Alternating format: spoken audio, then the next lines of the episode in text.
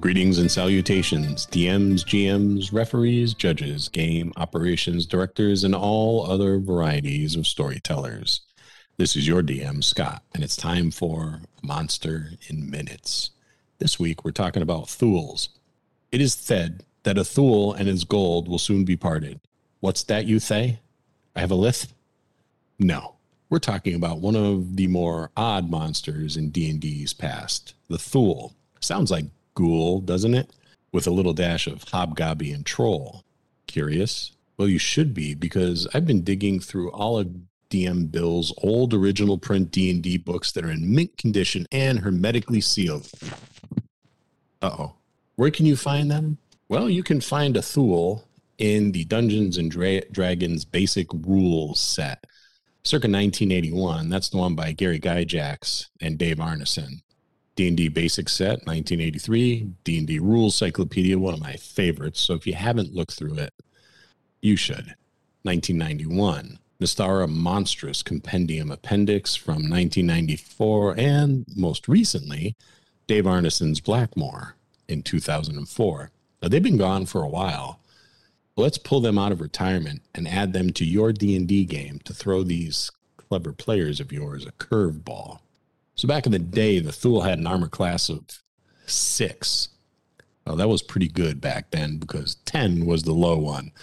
So what we're looking at nowadays is probably around a 14. Their hit dice were three. So hit dice back in the old days was how many d8s you rolled for their hit points. They moved fast, about 40 feet or 120 if they were moving like at a good clip. They got two claw attacks and one weapon attack. Their damage was 1d3, 1d3, or a weapon. And back in those days, we did a number appearing. So that's how many you could encounter. So one to six or one to 10, depending on where they were. And these saved as fighters. So all their saving throws were on the fighter chart. Uh, everybody had their own everything back then. It was it was a lot to manage.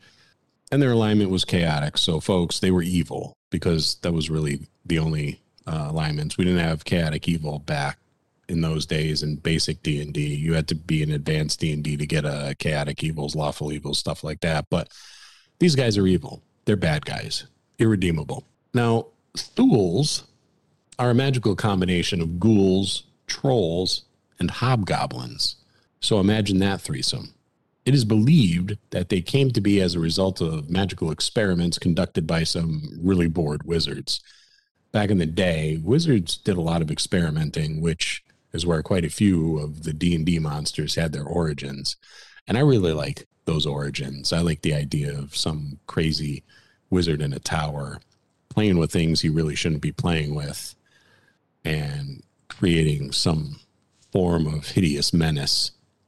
Thouls, unlike ghouls, are alive and not undead and can reproduce just like you and me, which is equally as gross as that threesome image you probably just had in your head. Thouls eventually became a species unto themselves. As the story goes, Thouls made their first appearance in the Dungeons and Dragons role playing game in the introductory module that accompanied this set. It is said that Thouls were actually supposed to be ghouls, but because of a typo, it read Thoul. The creators of the game went with it and created a whole new monster. Now, this is the legend. And as far as I know, it has not been confirmed as fact. If anybody knows whether or not it has been confirmed as fact, please hop onto our Facebook page and start a discussion about that. I'm dying to learn where you got that information. Now, how would you use them? Well, let's rock it old school, shall we? I'd forget about the whole established species race thing. Let's go back to the beginning. A very old wizard who lives in a large manor house on an island has been experimenting for many, many years with the various species of the world. He's also been whipping up some from scratch as well. What he is doing is writing a recipe book of how to alter and create species in a lab, not genetics. Good old fashioned magic with no further explanation needed. Don't go getting scientific with your D&D. Maybe the PCs were captured in a raid. This wizard is going to need to get his test subjects somehow, right? Now they are transported to this island lab to be experimented on. have them captured with a bunch of other people so you can use those other people or monsters as an example of what dangers and horrors await them. Doubtless, the PCs will want to beat feet first chance they get. The Wizard's Manor House is in a protected compound. Protected from what? Well, once they escape the compound and enter the island, they discover that the wizard has essentially tossed his experiments over the fence. The PCs will encounter many monsters that have been magically created by this wizard roaming freely throughout the jungle or forest. Some may be allies, others may not be. And the Thoul, well, you put them wherever you see fit. You're the DM after all, aren't you? Maybe we'll talk about more monsters with origins and magical experiments. That'd be fun, wouldn't it? As you may have guessed, the humble Thoul appears to be on the D&D endangered monsters list. No doubt this came from 50 years of adventurers over poaching them and destroying the natural habitat. Shame on you. My group is probably responsible in some part for that as well. So let's do our part and stop the disappearance of the Thoul. Put them in your next session. Now let's get this book back in the mylar protector with the backing board and seal it in the glass case before DM Bill gets back. And that's this week's A Monster in Minutes featuring The Thoul.